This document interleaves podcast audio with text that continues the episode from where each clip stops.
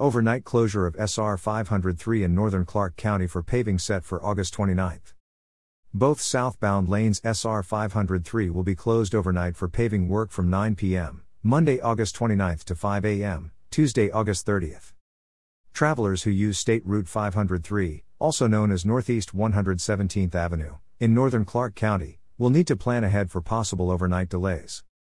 On Monday, August 29, the Washington State Department of Transportation maintenance crews will close the southbound lanes of SR 503 between Southwest 40th Street and Caples Road to repave a portion of the highway. Paving work smooths the roadway surface for drivers and extends the useful life of the highway for many years to come. What to expect when paving work starts. Both southbound lanes SR 503 will be closed overnight for paving work from 9 p.m., Monday, August 29 to 5 a.m., Tuesday, August 30th. During the overnight closure, travelers on southbound SR 503 will follow a signed detour using Southwest 40th Street to Northeast 179th Street and continuing onto Northeast 122nd Avenue slash Northeast Caples Road, then back onto southbound SR 503.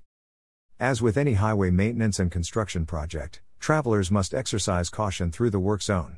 Traveling at slower speeds, having patience and obeying warning signs and flagging personnel instructions benefits all users of the roadway and ensures everyone's safety. Know before you go.